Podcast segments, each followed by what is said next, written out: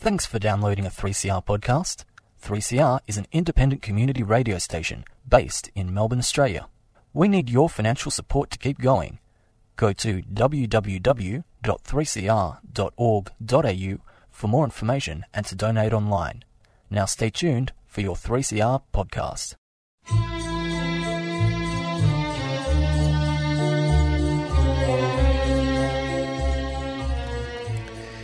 Al khair. Good morning, dear listeners. You're listening to Radio 3CR on 855 AM and Palestine Remembered with Robert Martin, Nasser Mashni, and Yusuf Ahmed al Rimawi.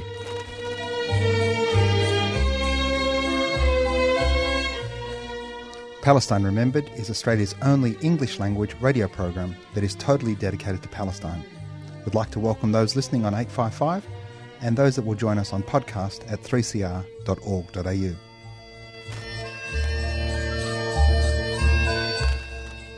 Thanks for joining us. Stay with us and enjoy the episode.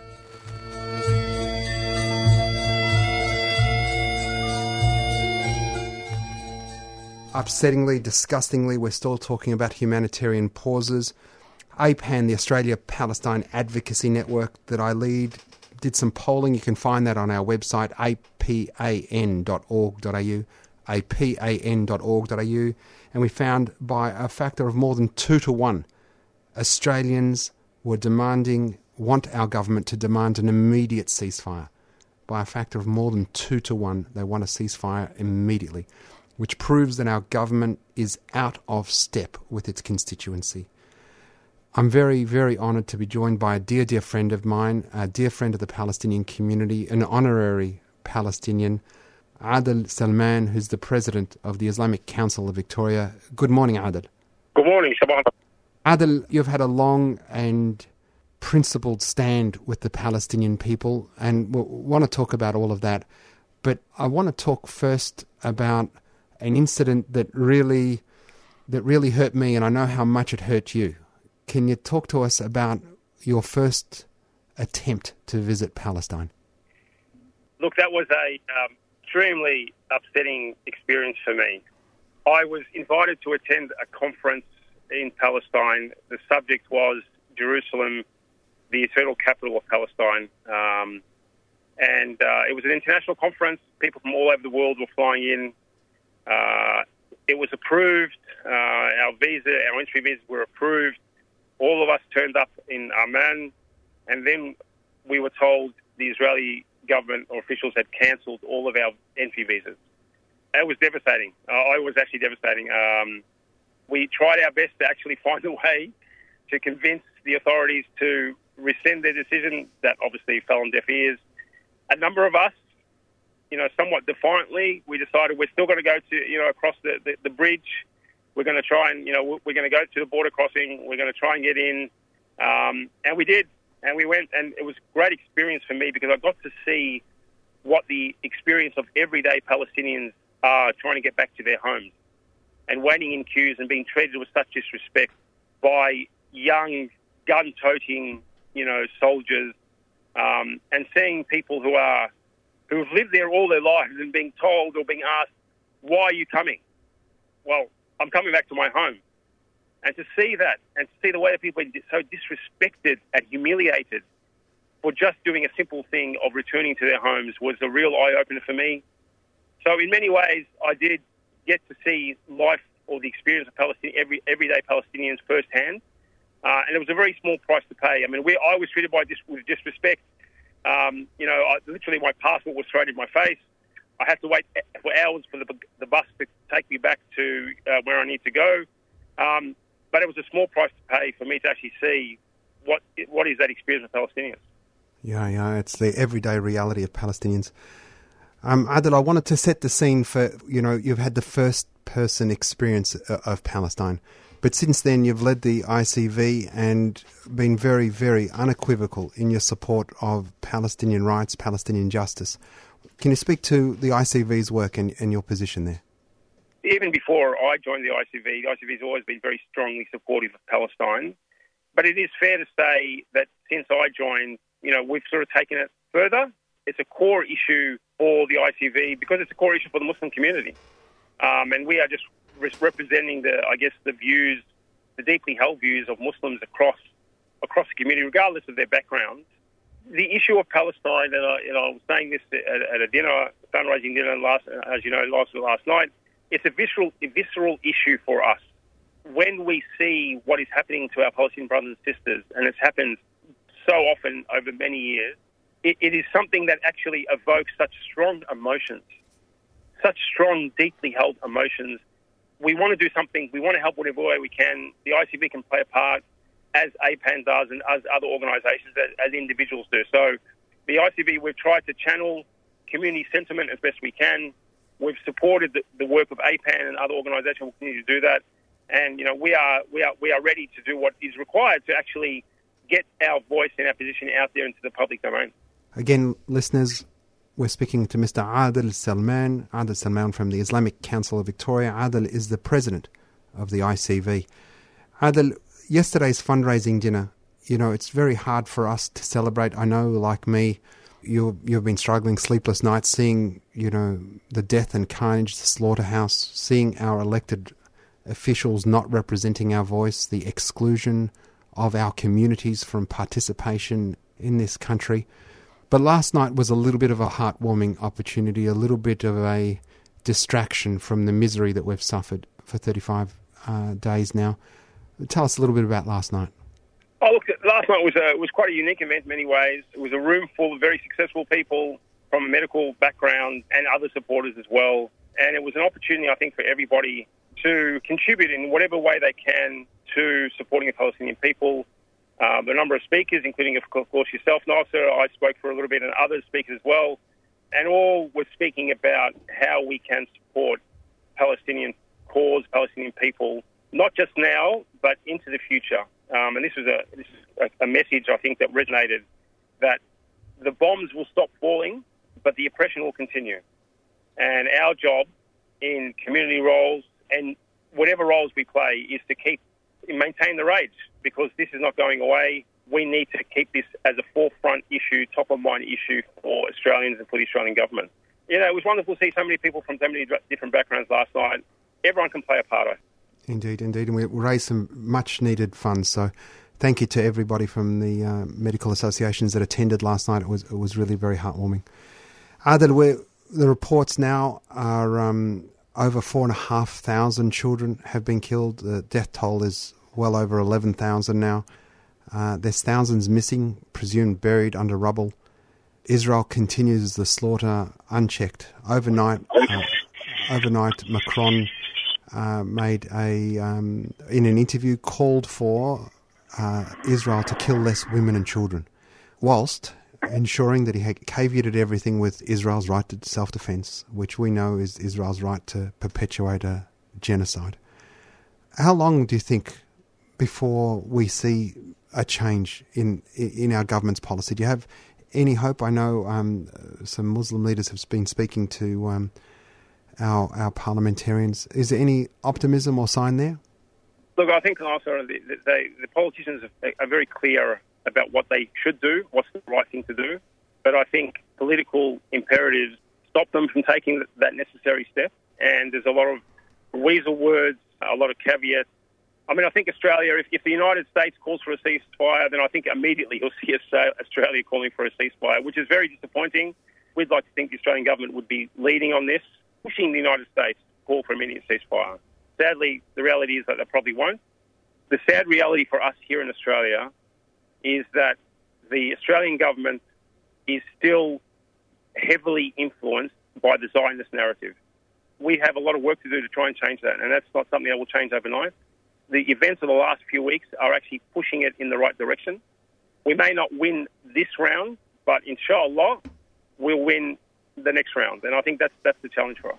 And it's something that we have to keep working on, and we spoke about it yesterday, Adel, is that the, the barbarous assault that is occurring on Palestine today, that we need to be harnessing this energy for when things get back to quote unquote normal.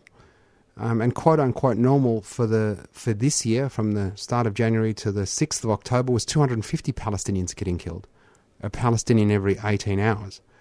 That that quote unquote normal can't be normal. that once this killing spree is over, once this genocide is over, that we harness the energy that we have today in the streets, the energy we have in political spaces, the energy we have in op eds and letter writing campaigns, that we harness this energy and continue to mobilize so that it doesn't go back to Israel's normal normal, which is abnormal. Adel, from your perspective, the, the Islamic community, and you spoke about how the, the connection is visceral. What, what, what can we be doing from an action point of view? I mean, a lot of uh, Muslims, a lot of Australian Muslims are, are possibly first generation Muslims. You know, increasingly, you know, we're getting, we're making our own second and third generations, Adel, you and I. They are more cognizant of their place in our democracy and in how it works and um, activated in universities, etc., and their unions. How do we make our first generation Muslims, who, who predominantly have come from despotic type regimes, you know, where they fear the state, they fear police, how do we get them activated politically?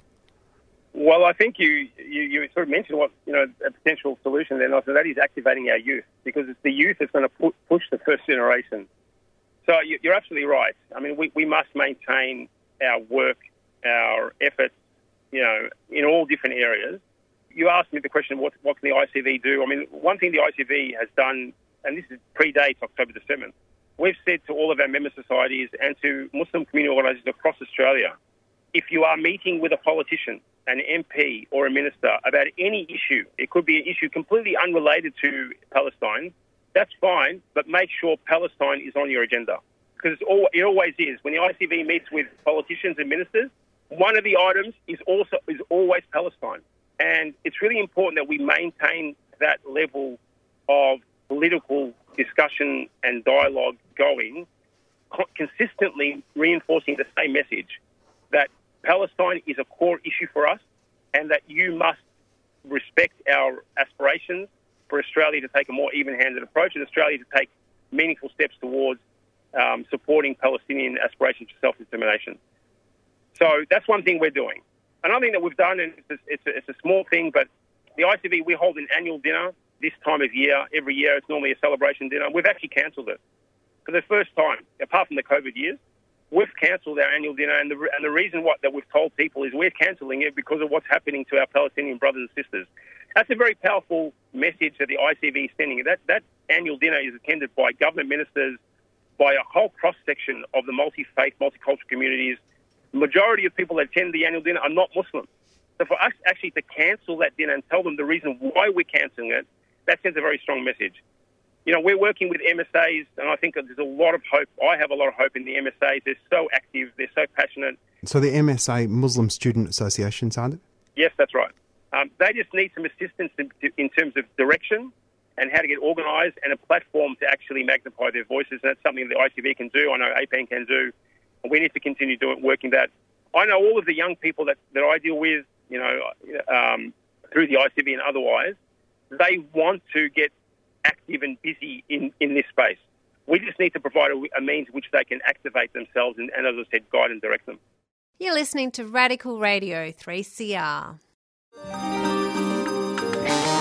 Because the Palestinian fight isn't just the Palestinians' fight, it's all our fight because it's a fight not just about land, it's about a fight for freedom. Everybody should be standing here today saying, Free Palestine. Solidarity with our Palestinian brothers and sisters on behalf of the Gumbaynja Nation, my people who've never ceded their sovereignty we should be recognising Palestine as a state and recognising the rights of Palestinians. 3CR. Stay tuned, stay radical.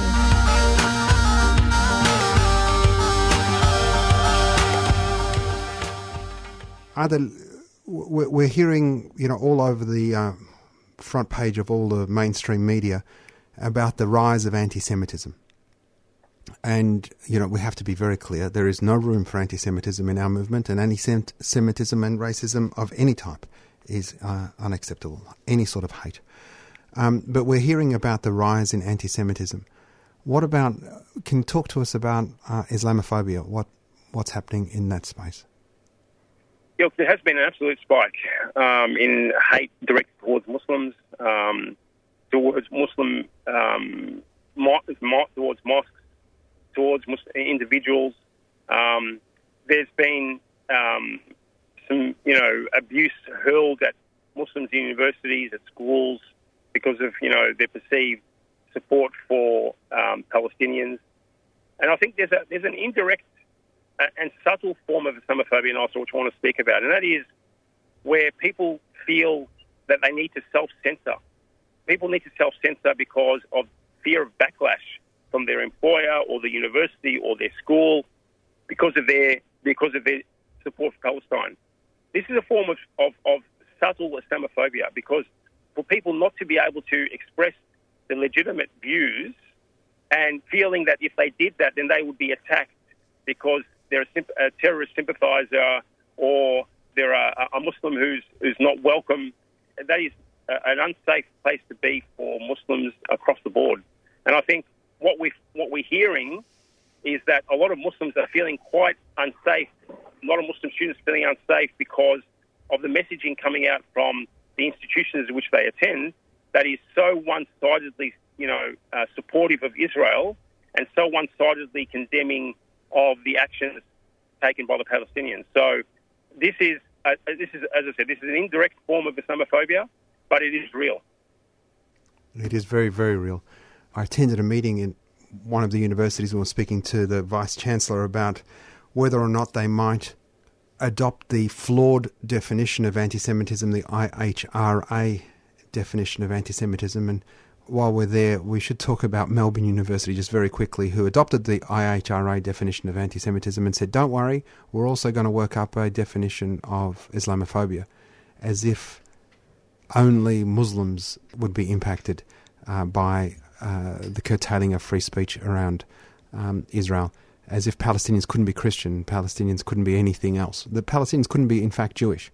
But I was in this meeting with this vice chancellor, and the uh, student of that university said, "You know, I'm Palestinian, and this is. Uh, let me tell you about my experience at the university in first year.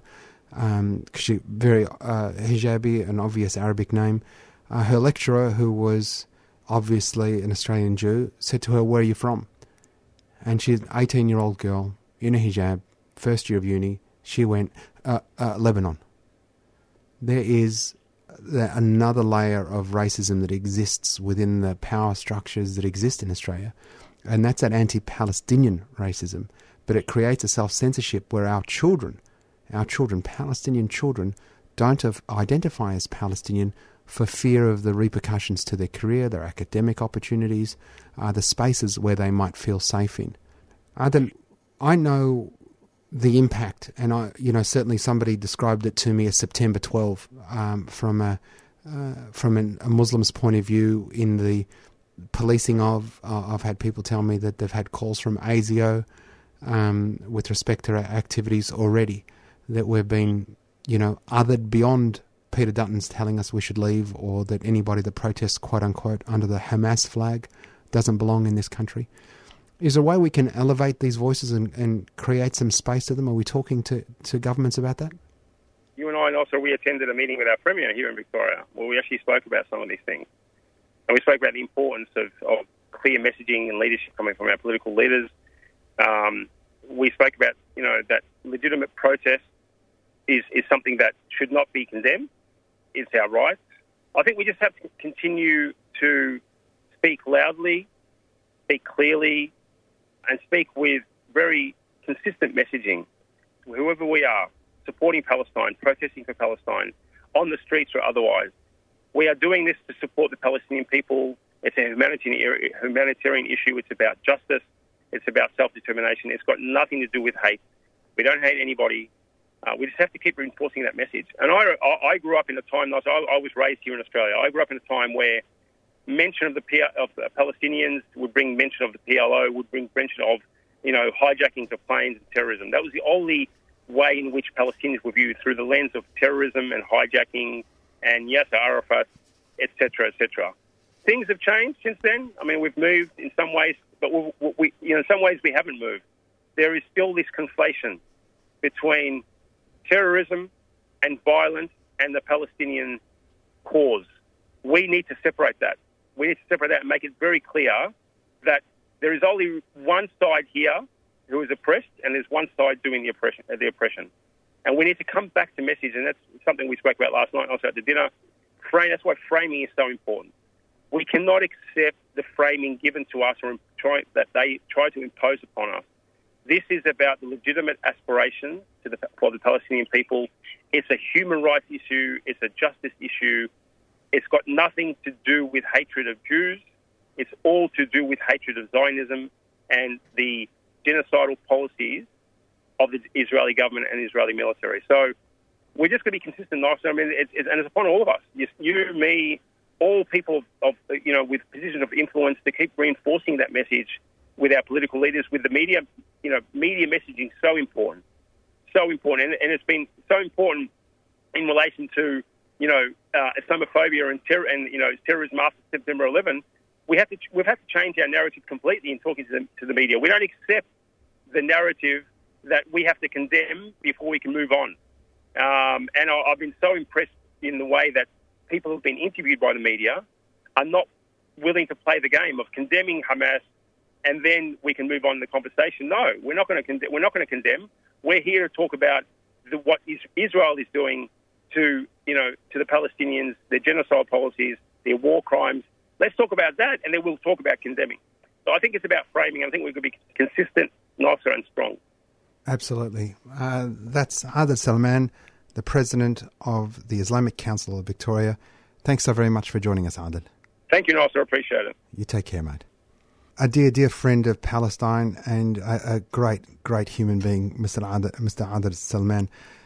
Listeners, if you've been watching the mainstream media or listening to the mainstream media, you'll understand uh, the absolute concerted campaign to discredit and demonize me, to uh, cast me as some sort of villainous anti Semite, as a supporter of terror, uh, etc. And this is because our voice is cutting through. It is because the call for justice for Palestine is being heard. It's because your participation in our rallies, our rally tomorrow, your participation in letter writing campaigns, in signing on to statements uh, and petitions, into uh, mini, mini and micro actions of uh, walking into your local MP's office and demanding to speak to them and asking why they don't demand an immediate ceasefire. That all of this work that we've been doing collectively is cutting through, and they are desperately, desperately trying to make sure that we, are not getting get heard. And as the most visible spokesperson for Palestine, um, the attack has been directed vehemently and directly at me and my family. And I want all of you to know we will not be broken. Palestine will not be conquered. We, an indigenous people, like our indigenous brothers and sisters here, are unconquerable. Our connection to our dirt is eternal it's founded in the fact that our families tended that soil and are buried in that soil that fed us. We will not be beaten. So Zionists could try, fail. We will be here forever. Don't forget to come along tomorrow, 12 o'clock at the State Library. Join tens of thousands. The Guardian said it was the largest protest since the Iraq War, up to 100,000. Let's make it 200,000, Melbourne. Come along, join us. Thanks for listening, and we'll speak to you next week.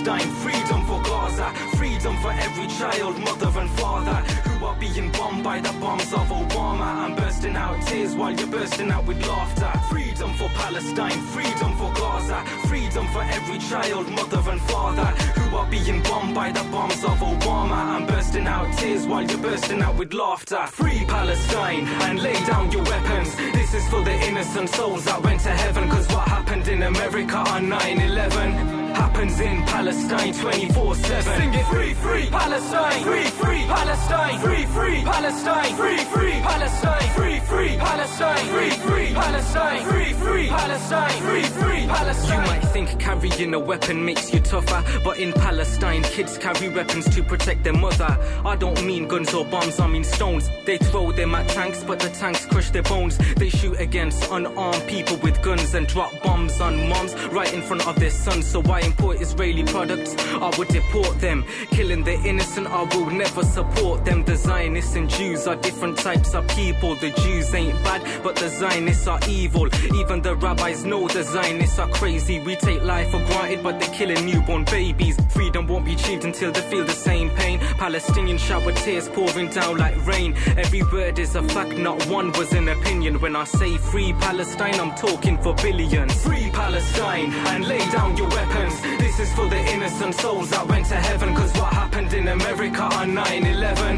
happens in Palestine 24 7. Sing it. Free, free Palestine, free, free Palestine, free, free Palestine, free, free Palestine, free, free Palestine, free, free Palestine, free, Palestine, free, free Palestine. Israel is funded by many, including Obama. Then to say that the bigger threats came from Osama, that's not true. Most of that stuff is lies. They don't show how hundreds die overnight. Can you imagine if that was one of us? Houses, families all blown down to dust. Many being kidnapped and virgins being raped. Many have been injured, but none receive any aid is taking a life. Really worth it for just some land.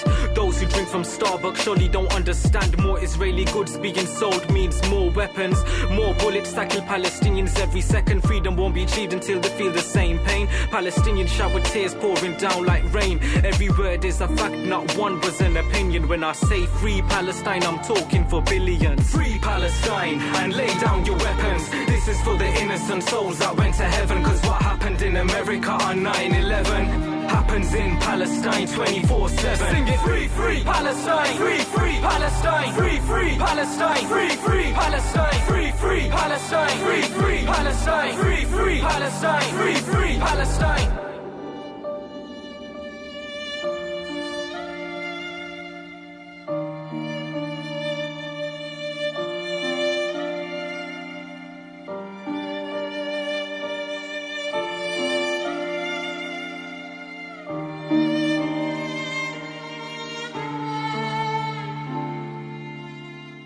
You've been listening to a 3CR podcast produced in the studios of independent community radio station 3CR in Melbourne, Australia.